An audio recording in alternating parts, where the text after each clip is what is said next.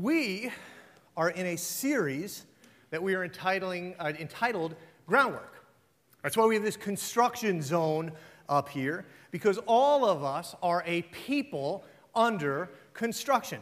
We, none of us are where we should be, and none of us, see, we use this as an excuse. Christians use this as an excuse all the time. We're never going to be, uh, you know, fully transformed in the image of Christ until we go to heaven. And what you hear oftentimes when Christians say that is, so why bother?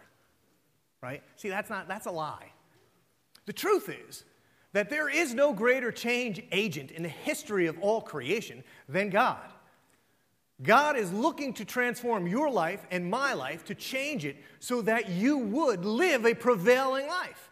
And so, uh, as we thought about this series, eh, every January, all of us have these hopes and dreams, and by February, we're failures in so many ways.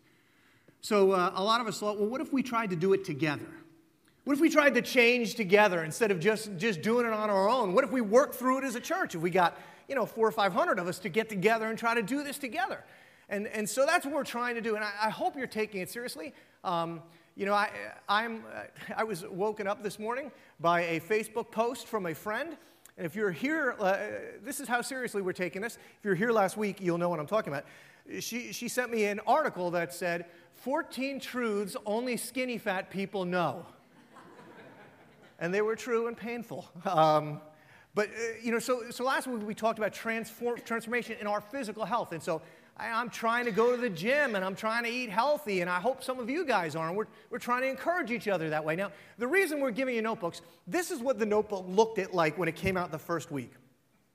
If you don't have a notebook, we ran off, we gave out how many of these already?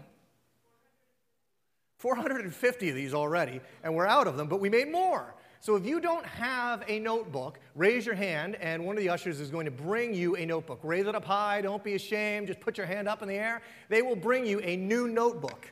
And every week in this notebook, we are adding chapters to it that deal with what we're trying to bring change in our lives to. The first week, we talked about goals. Goals are the key to transformation. If you set no goals for transformation in different areas in your life, I guarantee you 100% success. You will not change. But if you will set good and godly goals, we talked about it week one, what those goals look like, that they should be big and all the rest, you will change. So every week, we give you on page one of the handouts that we give you, we give you a, a goal for each area. Uh, we talked about spiritual health. We talked about physical health. This week we're talking about emotional health. So there's a goal for your emotional health. I want you to write down the goal, what, what, it would be coming out of this process, and two or three ways that you're going to get there. The Mike Tyson principle. Everybody has a, a plan until they get punched in the nose. So it's not just a, a idea of how I'm going to change, but these are the things I'm willing to try. I'm willing to try to put into my life. So you get that every week. You get sermon notes every week. Why? Well, we want to give you something that's tactile, that you can feel and touch and see, not just hear. So you can follow along and you can write in what's going on up here and you can think about it maybe uh, during the week. Then we're trying to, as a staff to write four devotions a week for, for all of you uh, that we're creating based on this material. So, uh, you know, we're not shooting too high here. We're asking if you would just, together, as we try to change together, if you would just be willing to spend 10 minutes every other day between now and next Sunday, thinking about this, wrestling with it in your mind based on these devotions, just 10 minutes. So there's four devotions in there for you. If you do one tonight, one on, on Tuesday, one on Thursday, one on Saturday, you'll get through them. Don't pile them all up to next Saturday just to be, you know, that's not going to bring the, the change we want. We want a constant thought, a constant reflection on these principles.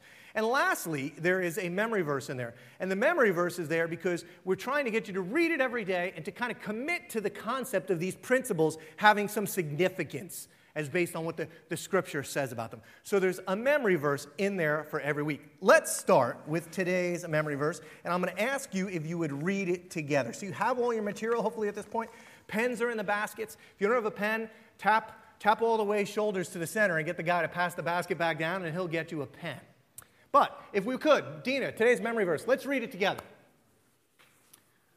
He who is slow to anger is better than the mighty, and he who rules his spirit than he who takes a city. This was written when people that took cities were the man. These are the days of the gladiators. These are the days of the conquerors. And the scripture is saying, yea, though the culture might say that the dominant guy, the strong guy, the army guy, he's the champion, the scripture is saying, no, no, no, you, you don't understand. It's the guy that can rule his spirit, that can deal with his emotions, that's slow to anger. He is the greatest. He is better than the one who can take over a city. That's how strong Read, I see another hand back there. That's how strong and big our emotions are. Now, here's what it wasn't explained to me when I first kind of bought into this Jesus might be who he says he is principle. Lots of folks told me I should study the scriptures, I should get to know more about God. And that is 100% completely true. We fall down here because we don't study the things of God. We think we know them or we, we think we don't need to know them. But here's what nobody told me that that's not primarily what God is interested in. Do you know that God is not primarily interested in your knowledge of Him? Here's what the scripture says. Uh, Jesus said in Mark chapter 12. Jesus said that you must love the Lord God with all of your heart, with all of your soul, with all of your mind. That's certainly a component, and with all of your strength. Do you hear the emotion in what Jesus is trying to get through to you and I? That this is not primarily a faith based solely on knowledge, that Jesus is really looking for your heart. Jesus desires a relationship with you based not on what you know, but on, on, on a, an emotional level. Deep. Nobody ever told me that. Seemed outside of the bounds of what I heard most Christians talking about. Jesus desires to be in a relationship with you that goes deeper than your head and into your heart. Now, why is that? Well, let me start, if you want to go to your sermon notes, by talking about why these emotions matter. Why do my emotions matter? The church for, for decades has essentially said to people, you know, uh, don't, don't worry about your emotions. Don't worry about your emotions. Uh, see, our emotions matter. Let me give you a couple of reasons why our emotions matter. Here's the first one, and I'm not sure that we really embrace this God has emotions. God is an emotional being. God is not some robot up in the sky that just thinks. God experiences. God feels. God has emotions. Scriptures are replete with evidence about this. In fact, in theological studies, this is how they prove the personhood of God by showing that God has these emotions. Let me give you a couple of verses here. Uh, 1 John 4 8. Whoever does, not, uh, whoever does not love does not know God because God is love. God loves. It's, it's, the, it's the biggest part of who He is. How about this? For I, the Lord your God, am a jealous God. Now, you might, you might hear that without thinking it, eh, thinking and putting it in its proper place. You might go, that's blasphemous to say God is jealous. Well, he says it about himself. He says, I'm jealous. You know what he's jealous over? You. He says, I'm a jealous God. It hurts me when you chase after idols. How about this one? Oh, how often they rebelled against him in the wilderness, speaking of his people, and grieved his heart. You know, God gets a broken heart over us. You see the relationship God desires to have with you. This is not a purely head knowledge relationship. There's something going on that God desires with us and in us and through us. Well, how about, okay, that's about, a lot about God. What about Jesus? All right, well, if you know any of the stories of Jesus, right, you know Jesus, he, he let his emotions fly a lot. Always under control, but he never hid them. We've got Jesus uh, laughing. We've got uh, Jesus saying hard things. We've got Jesus flipping over tables. Uh, one of the most famous verses in the Bible, John 11 35. Jesus wept. Why did he weep? Well, his friend died. He, he was about to bring him back to life, but it didn't matter to Jesus because he was experiencing pain. He wept when he saw what, what, what the loss of Lazarus was doing to, to, to people he cared about. See, Jesus has emotions. Jesus gets frustrated. Do you get frustrated with people? Where do you think you get that from? God gets frustrated with people. Or Jesus gets frustrated with people, gets disappointed in them, gets his heart broken. He's jealous. He loves. This is wild stuff. It almost seems blasphemous to say, right? God has feelings. Oh, how about the Holy Spirit? That seems very spiritual. That, he must not have feelings. 30. And do not bring sorrow to God's Holy Spirit by the way you live. The Holy Spirit, in fact, theologically, this is the way the, the, Holy Spirit is a person, and one of the key verses to explaining why he's a person is he has emotions, he has feelings. You can grieve the Holy Spirit, you can make it make him sorrow. You can bring him sorrow. God has emotions. So if God has emotions, point number two then rolls into this. If God has feelings and emotions, then you, your feelings, your emotions, my feelings and emotions are actually a gift from God. Your emotions are a gift to you from God. What's the scripture say? It says in Genesis 1:26, God said, "Let us make man in our image, in our likeness." The reason you have emotions is you were created in the image of God. God has emotions. God has feelings. Feelings are not bad things. The church often has said, you know, don't, don't, don't, don't, don't, don't feel. But that would be locking out part of your humanity. The reason we love is that God loved us. If you've ever been in love, you know the first time you're in love, you know that feeling? Where do you think that came from? There's love on earth because God first loved us. We feel because God gave us the gift of feelings. It's a fascinating psychological study I was telling Joan about last night. Emotions are a gift and are an important gift. You can't live without emotions. Uh, they did a psychological study of a, uh, of a, man that suffered a traumatic brain injury, and it was in the area of his brain where emotions um, come from. And so the trauma that had been delivered to that area of his brain had rendered him emotionless.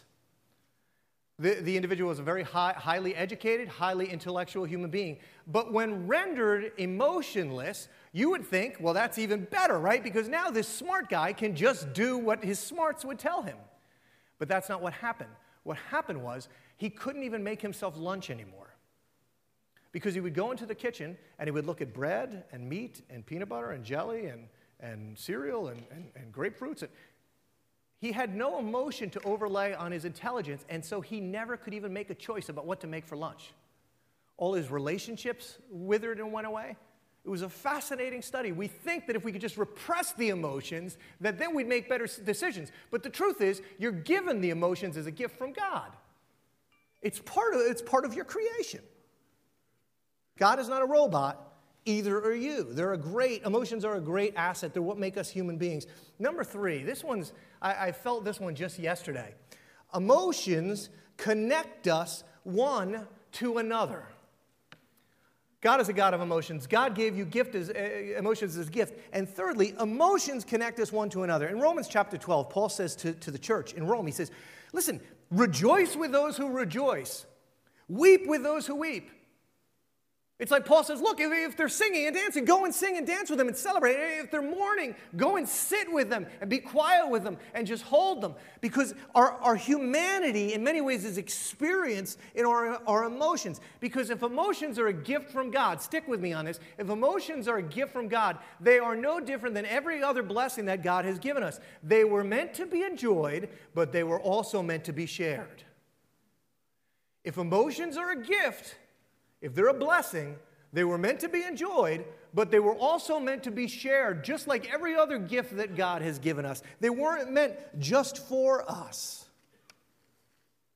Our emotions, maybe like nothing else, are what, are what connect us one to another. Some of you will be at a Super Bowl party later, and you'll be rooting, be rooting for the Seahawks. And when they're drubbing the Patriots later tonight, you'll be high five. You'll be high fiving each other, and there'll be an emotional connection starting to build there. I, I went to see the uh, Giant Cowboy game at Giant Stadium this year. Many of you know, most of you know, I'm a Cowboy fan. I have my Cowboy jersey on, and I was taking some abuse, not physical, but almost. and, uh, and so, and then when the Cowboys were really losing, it was increasing in, in stature. At one point, I literally had to tell a guy to take his hands off me. That's what it was getting like. And so uh, everybody was getting whipped into a frenzy about this. And then all of a sudden, here comes Tony Romo back. And I remember the Cowboys got the ball with three minutes left, and I looked over at the guy that had been bothering me, and I just looked at him and said, This is going to be sweet. And, and on one of the few occasions that he didn't throw an interception when it mattered, right? They scored. And so what happened? Everybody in a cowboy jersey is hugging. It's what made, it builds, it builds us together. It was, these emotions are what connect us. They're deep things, they're real things. Shared emotion is very bonding and it's very healing. Shared emotion is very healing. Uh, I was at the gym yesterday. My son was in an all day wrestling tournament. I was sitting with, with my wife there, and uh, I was sitting at Mount Olive, uh, Mount Olive High School. I went to Mount Olive High School. And it was interesting because my, my, my, my phone lit up with a Facebook post to the Mount Olive High School class of 2007. I won't tell you what class, but it, it lit up to the Mount Olive High School class of sometime in the 1900s. And uh, I, I looked at it and it said, Would everybody please pray for this girl, Jen? Um, Jen's husband had a heart attack this morning and died. I didn't know Jen in high school. And I didn't know, I haven't talked to her in 20 years. But boom, connection. Spirit, emotion, it, it, it all comes to you. It, and, and, so everybody from high school starts posting on this girl's Facebook post. In fact, the guy that organizes our, uh, organizes our reunion. See, emotions are healing. This is what he wrote I'm so sorry to hear the sad news. I only hope, Jen, that you can draw some amount of comfort, some healing from all of us that are thinking and praying for you and your family. See, the greatest level of intimacy one, with, uh, one human being enjoys with another is not on the psychological level. Very few of us are drawn to each other because we like each other's intellect. Man, that girl's brain is hot, right? It's not usually what draws us. That's not the deepest level. Now, what is it that does usually draw us? Bodies. Usually, what draws us one to another is attractiveness. And so we start to go, that girl is hot. And we start to think that that is the greatest level of human uh, interaction. The greatest level of human intimacy is the physical world. And it is very strong and it is very great. The scripture speaks a lot about it. But that, if, if you've enjoyed, if you've been involved in those relationships that have been based on the physical, the physical wanes. It goes away. So what is it then? If it's, if it's not if it's not it's not our brains, it's not our bodies. What is it? It's it's our emotions. That is where the deepest connections are. That is where the deepest intimacy is. That is where uh, the deepest level of this between a husband and a wife, and a parent and a kid, and a friend and a friend. It's at the emotional level. Now, if it's at the emotional level that we have our deepest connections, listen, if it's at the emotional level where we have our deepest connections, where we connect with one another most, where we love one another most, it's also the area where we can hurt each other and do damage to each other the most. Nobody's soul ever got hurt by losing a psychological argument. See, the issue with our emotions is that few, so few of us in our brokenness enjoy good balance in them. You know what I mean? We, we, tend to be people who go to one extreme or another. We either can't control our emotions or we're people that can't reach our emotions. We wind up either being led by our emotions or we just don't feel at all. I do a lot of counseling around the church, and, and so it's funny because God seems to think that there's a sense of humor in putting together people that feel too much and people that feel too little. If you're married, this tends to be true, right? Some of us, and it's not always men, but men get the bad rep for this. Some of us have a hard time, this is me, this is John. Some of us have a hard time accessing deep levels of emotion.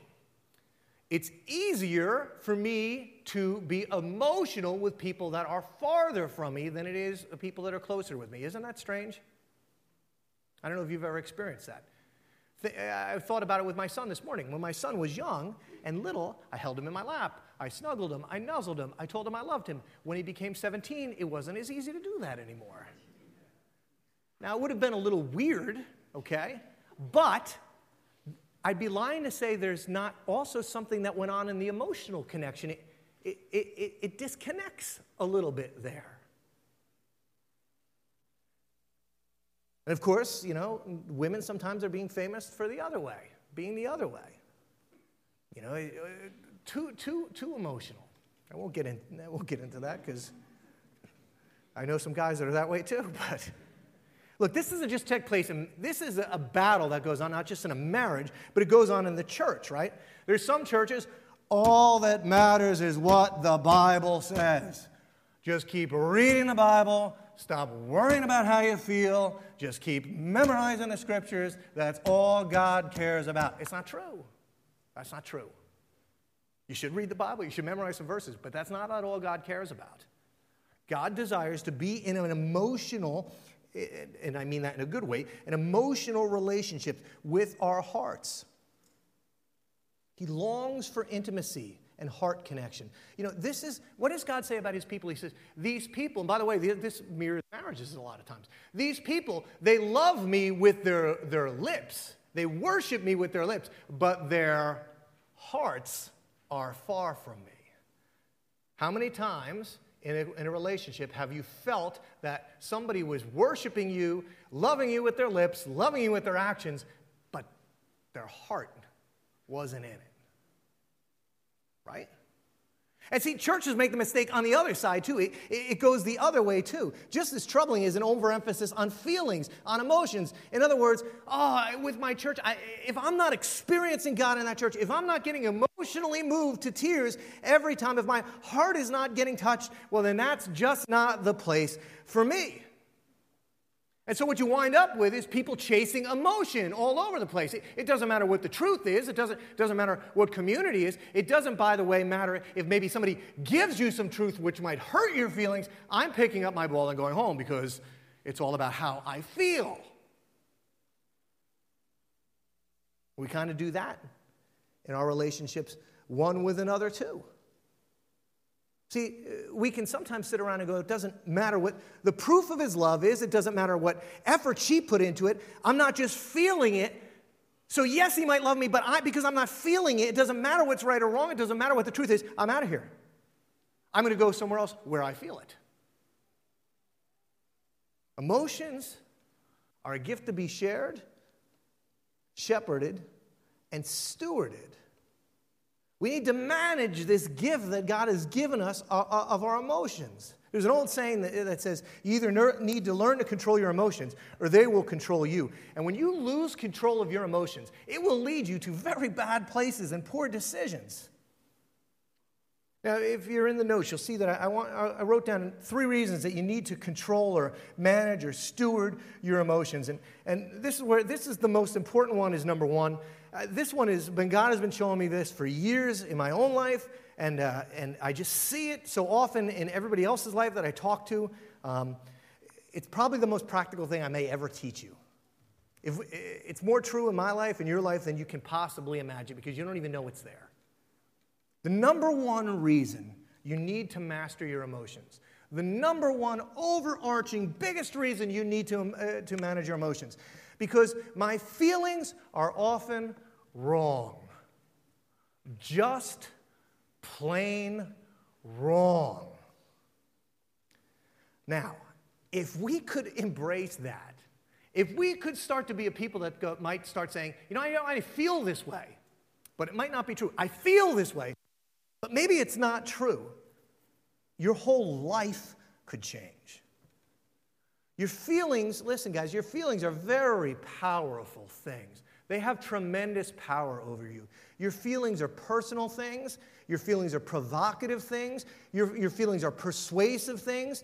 Those, those things are all true. But here's the deal your feelings are not perfect things, they are often wrong.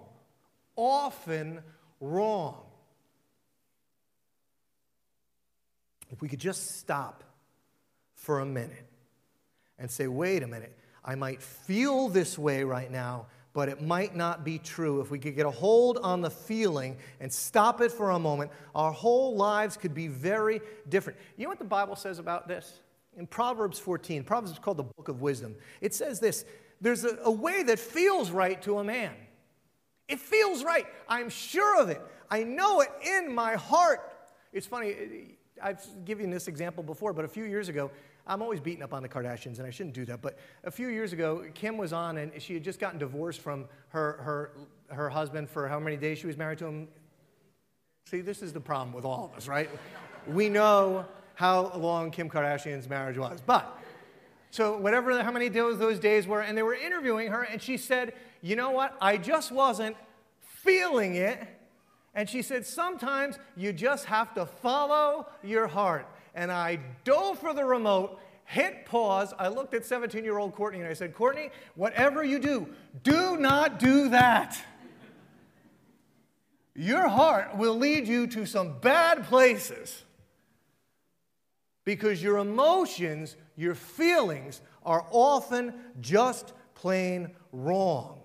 Proverbs 14 says, There's a way that feels right to a man, and in the end, it only leads to death. If we could get a hold of the feelings for just a moment and hold on to them and think they might be wrong, it could change a lot of things. Now, I've been doing, I spent a lot of time this week researching this, and this stuff is fascinating. I don't pretend to be a psychologist or a brain surgeon or anything like that, but there is some stuff that comes up over and over again that really helped me understand this better. Here's one thing, right? Our brains, our minds, our emotions are gifts from God. You and I were created in His image, and we're created, our bodies work a certain way. You know that, right? Like you know you need water. If you don't have water, you'll die. Well, there's other ways that our bodies are created eh, very similarly, okay? And, and, and some of that is, is the way we feel. Feelings, emotions create tags in your brains, in your senses. They create a memory. Feelings help create memories. I'm going to prove this to you right now. Raise your hand if you remember where you were on September 11th, 2001, almost 13 and a half years ago. Raise your hand if you remember where you were. Keep it up. Okay, now keep it up if you remember where you were September 11th, 2014, just a few months ago. See, emotions are emotions are very powerful things. Emotions tag memories. Emotions create something in us. I could go on. I could ask you, tell me, how many of you remember? Nobody wanted to do this in the first service because I think they were all awkward. But re, if I asked you, tell me where it is you had your first kiss. Most of you would say, I remember where I had my first kiss. If I asked you what you had for lunch on Tuesday, very few of you could tell me what you had for lunch on Tuesday. Do you see the power of emotion in your life? It is a very powerful thing. Emotions connected to events create memories. Events with no emotion attached to it fade away. And here's what happens with these emotions they act in our mind like a filter in our brains. These emotions get attached to memories and they become like a filter through which we run experiences in our lives. And these filters is a coffee filter here. I'm going to use this as an example. I just took a coffee filter from my house. This is kind of what, what emotion does in our brain. We hear things through filters. I'm going to talk about husbands and wives this morning because I see it in, in me, I see it in a lot of the folks I, I do counseling with and here's what you should take out take something out of this anybody who's in a relationship that could use some improving. These filters over our lives get very clogged. Very clogged. We build up a lot of these things through which we run what goes on in our lives what psychologists would call triggers. And so emotions come up when they're triggered. The science as i understand it best i can understand it is that you and i can have about seven cognitive conscious thoughts at any one time you don't got 30 things running through your mind. You have somewhere between two and seven, probably, at any given time. The rest are subconscious thoughts. But something happens, somebody says something, does something, a smell, a sound, boom, out of the subconscious, into the conscious, and you know what comes barreling in with it? Feeling, emotion.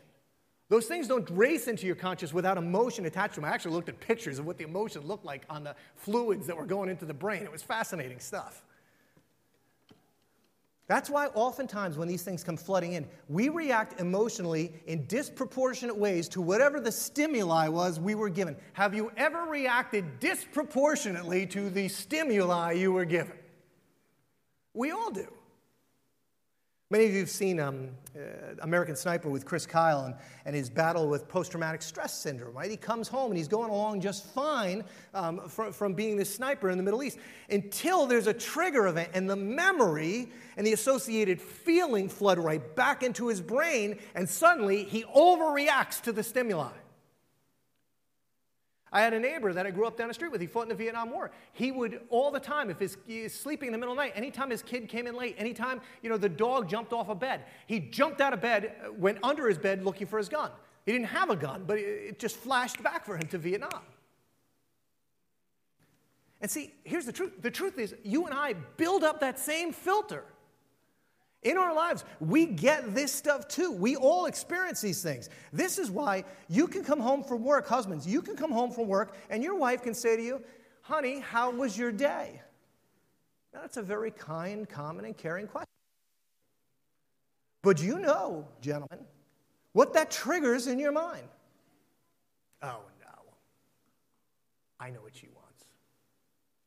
She wants to tell me this or she wants to tell me that. She wants to know so she can make some snippy remark about my job or she wants to tell me how she's just saying that because she wants to move the conversation to how I spend too much time at work or how much, how much I don't spend enough time with the kids. Oh, and then she's going to talk about the Robinsons next door and how they just got a new Lexus and how he gets home at 5:30 and all this you feel the filter. All you got asked was how your day was, but when it ran through the filter, it seemed totally different and you react with a disproportionate, not even disproportionate, an unrelated emotion.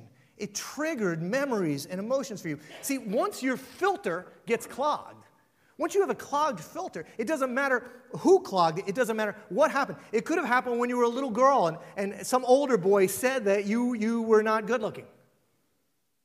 It could have been a father that told you maybe just one day, you know, as you sat with your daddy, he kind of summed you up and he said, uh, You're not a very good athlete, or, I don't think you're that smart, or I don't think you're going to be that successful. And he didn't mean anything by it. Maybe he was just joking. Maybe your mother one day at the dinner table said, You know, honey, I think you better watch what you eat. You're eating a little too much. And these things, they build up in our minds. These emotions build up in our minds. And when something triggers them, they rush to the forefront of our consciousness. And whatever is coming at us gets filtered through this. And our filters get clogged. It could be something as small as a raised eyebrow that did it, it could be something as much as physical or sexual abuse. It doesn't matter because when your filter gets clogged, whatever is coming, it could be the purest, cleanest of waters it all comes out looking the same. So you got a bad filter. When your filter gets clogged, this is why you come home sometimes in a bad mood. This is why you overreact to each other. This is why sometimes you just blow up over nothing. I see this more in marriages than anywhere else. We get clogged filters, old memories, hurts, emotions, something triggers us. It doesn't matter what your husband said or what your wife said to you, they come through the wrong way. Honey, how was your day? And what you get is, stop nagging me. What a beautiful young lady that is. What are you calling me a fat pig?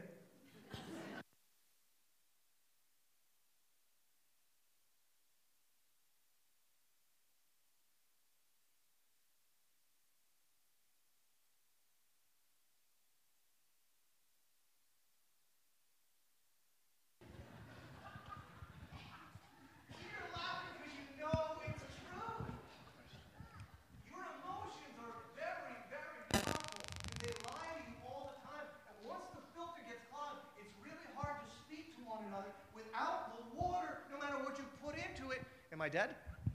Can you all hear me without it? Did you record the first one? I this. Did you record the first one?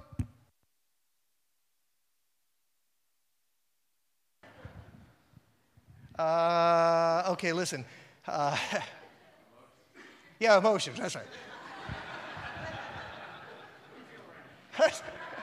I see. We're going to talk about that in a second, because that's exactly it.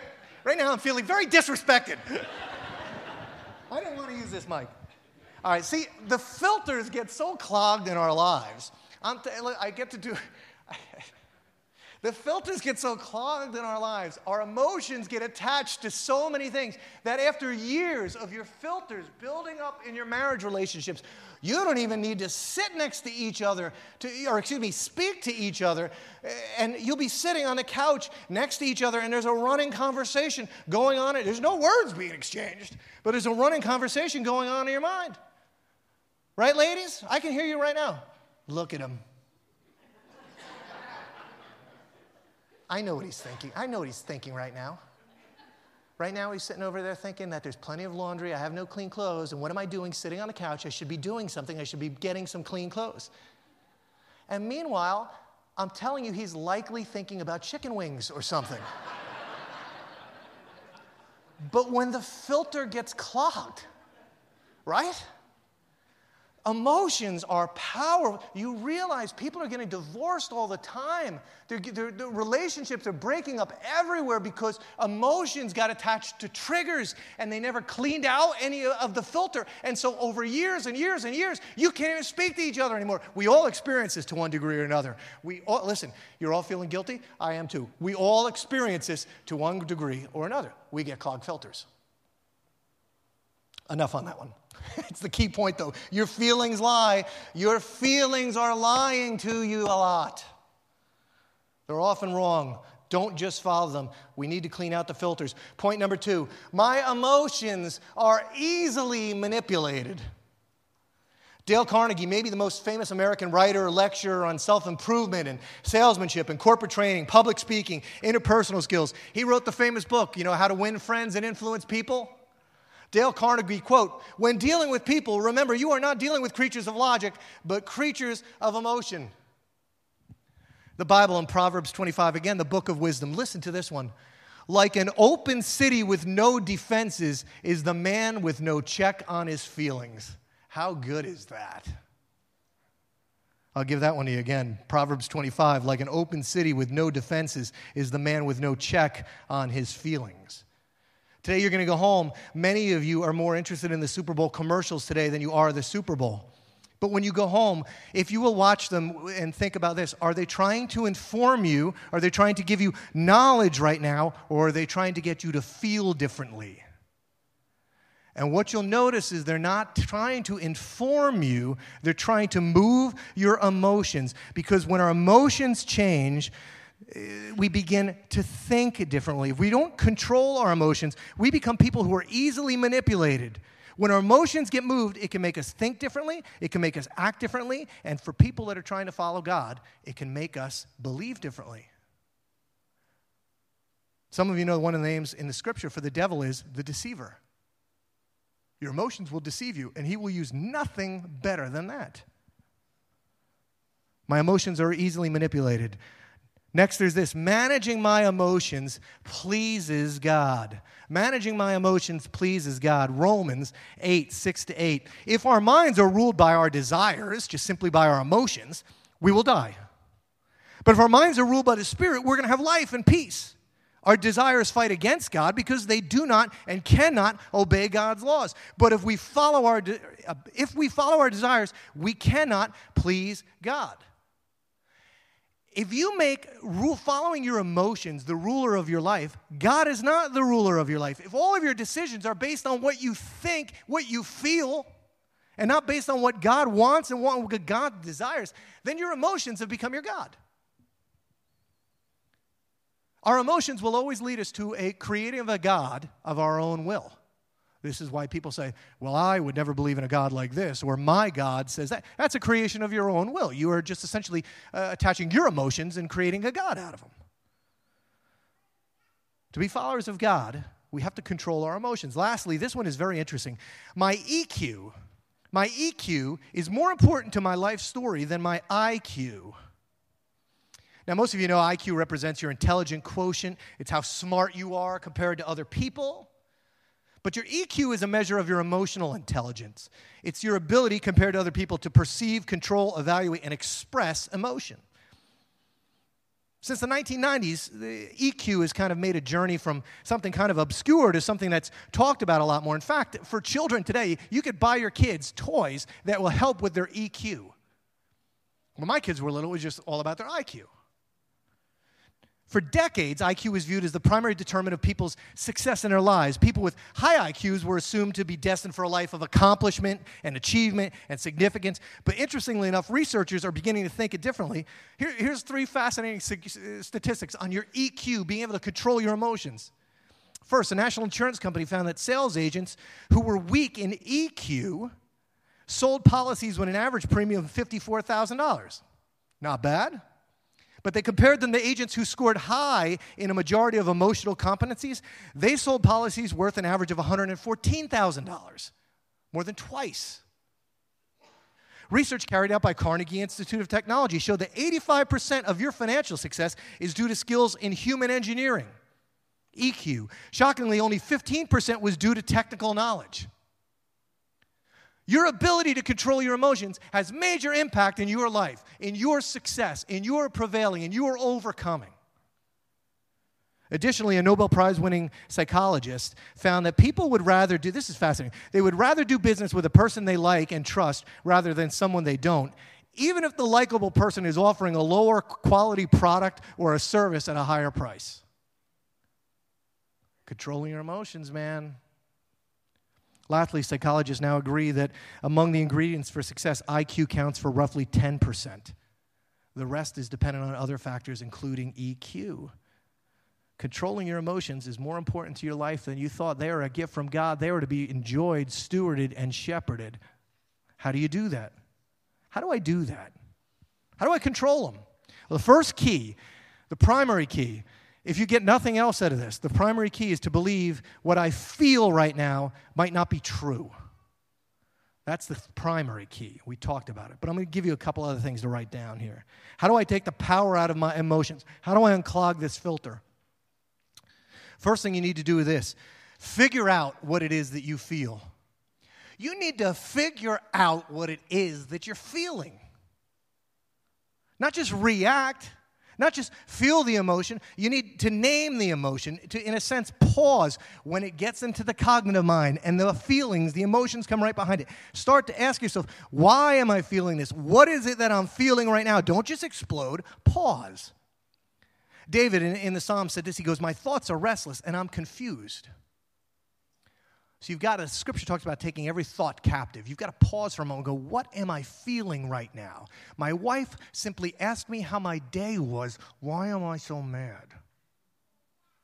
Stop for a minute. Examine what you're feeling. Where did it come from? D- depending on the study that you look at, there's between two or seven or eight different real feelings that any of us can have. They fall into those categories. So the question for us becomes not just, well, am I annoyed or sad? But what is it that made me this way? What am I feeling? Am I, am I annoyed because my pride was been hurt or my motives have been questioned? Am I, am I worried and depressed today because of my lack of retirement savings? Well, that's fear. Now, I've named it. I'm feeling fear. And once you put a name on it, jealousy, envy, lust, once you put a name on what you're feeling, then you can begin to deal with it. But until you name it, it's just an emotion. It, it's, just, it's just deluding you. There's two things to think about here. The first is what was the message that emotion conveyed to me? In other words, what came through my filter? She asked me how my day was, and I heard you're a lazy slob. What was the emotion that came there? What was the message that came with it? He just said that the cheerleader was cute. Why did I hear I'm a fat pig? What was the message that came through? My kid got cut from the cheerleading squad. I'm burning up with anger, but go deeper. Why? What is the message that came through your filter when your daughter got cut? Was it about your own inadequacies? You see what I mean? Identify the message that came through. And when you do it, you disarm it. Wait a minute. I shouldn't be afraid. I have more money than most of the people that have ever lived. Wait a minute. Just because my daughter got cut from the cheerleading team doesn't mean that I'm, I'm inadequate or that she's inadequate. That's just the way it felt. If I'm anxious, what am I afraid of? If I'm sad, what, what have I lost? If I'm angry, how, how have my values been attacked? If I'm happy, what is it that I gained? The second is to know your triggers. If you would know what it is that sends that subconscious thought into the conscious and just floods you with emotion, Chris Kyle, the American sniper, his triggers, he'd, he'd hear sounds, right? Uh, maybe somebody would even touch him, and it would trigger, the emotions would come flooding back. If we could step back and understand what our triggers are, what floods our emotions um, with feelings that cause us to react disproportionately. You don't want to shoot up the auto repair, repair shop if a car backfires and you don't want to bludgeon your spouse because they ask you what check number was missing from the checkbook. You see, because when they asked you what check number was missing, what you felt was not what check number was missing, right? What you felt was, oh, she's questioning, you know, my whatever. You got a clogged filter. You got to clean the filter out. You got to capture a thought. What am I feeling right now? What's the message that just got communicated to me? That's not what she said. What message got spoken to me? When you do that, these triggers lose their power. Second, with your emotions, you need to replace your emotions. You don't want to repress your emotions. Think about tennis balls in a pool. If you've got your emotions are coming at you, they're like tennis balls in a pool. You can hold them down for a while, but eventually you can't hold them down anymore. And like a tennis ball at the bottom of the pool, when it lets out, it flies. You don't want to repress your emotions, you want to replace them with the truth. This is why we explode in anger. We need to replace things with the truth. The scripture says we demolish arguments and every pretension that sets itself up against the knowledge of God. We take th- captive every thought and we make it obedient to Christ. Once you name your emotion and you understand what's behind it, you can deal with it. If you're afraid, you start to read scriptures about fear. See what I mean? You start to replace it with truth. This, there's a study done that showed actually what goes on in the brain when thoughts like this come to your mind. If you put competing thoughts that disarm them, no, I am a beloved child of God. I am not a fat pig. I am gorgeous. My father loves me. Those things build into your brain different things. You will go in a different direction. Don't repress the feeling, the feeling only gets bottled up inside. Replace it with the truth. You understand what the feeling is, you replace it with the truth. Third one, it's interesting, some of these focus ones, a lot of the research agreed with. You need to focus on the future. What does Paul say? He says, forgetting what is behind and striving towards what is ahead. You don't sit around all the time worrying about what he said to me. You know, guys, when, you when, when, you get, when it goes through the filter, right? When it goes through the filter, what you hear is, oh, you know what? I, I, my filter is clogged from what you said to me last night when we were arguing about this right? You need to forget about the past. Ladies, when it comes through the filter, you need to not let the filter say, I remember what you said seven years, three months, five days, and 14 hours ago about this topic. You need to let go of the history and, and, and focus on the future in your marriages. Stop looking about what happened in the past and start looking about where you want the marriage to go. Do you want to spend your Christmases together with your grandchildren, or do you want to get visited every third year? Do you want the beauty of growing old together, or do you want to live in a condo by yourself? Think about the future, the beauty of it, the possibilities of it, and let go of the past. It will disarm your emotions. Next, focus on the big picture. In the moment of pain or hurt or sorrow or anger or fear or confusion, it can be overwhelming. It can, it can seem like you can never get out. I had this experience a year or two ago. I had a lot of bad stuff going on stuff at work, stuff in my personal life, stuff in my financial life. Everything was piling up on me. I had a bad day here at church. I went, Joan, then Joan calls and wants me to get pizza.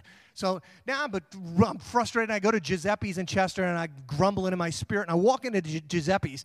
And as I walked in, I, I feel like God sometimes just talks to me. And, and, I don't know. You feel like God just all of a sudden says, "Hey, idiot." Well, I don't think He says idiot, but that's that's the voice in my own head.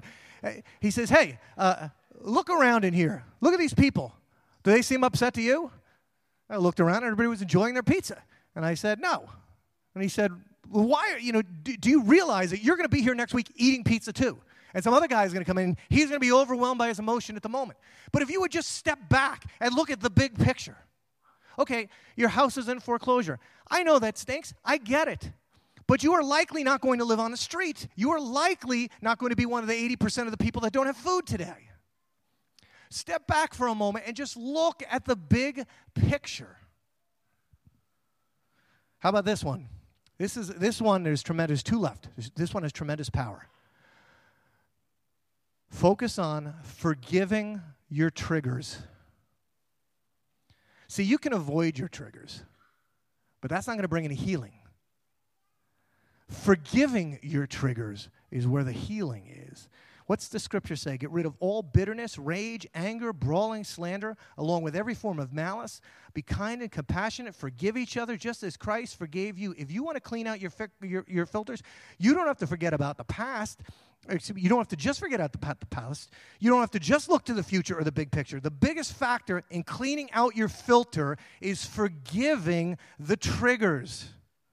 There is no greater power available to you than that. Figure out what triggers you what you built up and forgive those things. It will cleanse your filter and you will get clean water running through. Forgive your triggers. And lastly is this band, come on up. Lastly is this reach out to friends. The scriptures replete with stories of uh, Job. One of his friends came up to him and says, Why is your heart carried away? Why do your eyes flash? I gave a sermon a while ago that everybody needs a Samson, somebody who would come into uh, their life and tell them truth. We all need truth tellers in our lives. Here's the problem. I, excuse me, Nathan, not Samson. Uh, here's the problem. Very few of us have a friend like this. When I do weddings, you know, the, the point of being a witness at a wedding, right, was that in, in, in ancient times, if you had two or three people that witnessed the contract, then it was a valid contract because they could hold you to it. When I do weddings, I, I, I have um, the bride and groom take a vow, but I ask the witnesses to take a vow, which is when these two come to you inevitably and tell you how bad their spouses are, you are not going to do what everybody in the world does, which is say, Yeah, yeah, you're right. He's a really bad guy. You should maybe think about moving on. No, no, no. That's not what friends do. The problem is we have friendships that are an inch thick, and nobody ever wants to say anything hard to anybody. But if you could find a friend that you could trust, and you could go to them with your emotions and how you're feeling, and they could say, What are you kidding me? Like, you've got the best wife in the world. You just don't see it, dude. We need to find relationships we need to get into small groups. We need to get in accountability groups. You need to go to redemption on Monday night. You need to go to Daniel Plan. You need to go to the men's group. You need to get in starting point. You need to find a friend that you can ask questions about your emotions and say, please tell me, is what I'm feeling true? Because your feelings lie. Let's pray. God, you have given us an incredible gift. What greater gift, God, is there than love and passion and laughter and joy? Even righteous indignation and, and, and anger. Lord, I pray that you would help us as your people to honor your name by placing our emotions, our feelings, into proper perspective. And that you would help us as a people to clean out our filters, that clear water, new water might flow again. In the great and healing name of Jesus Christ, we pray. Amen.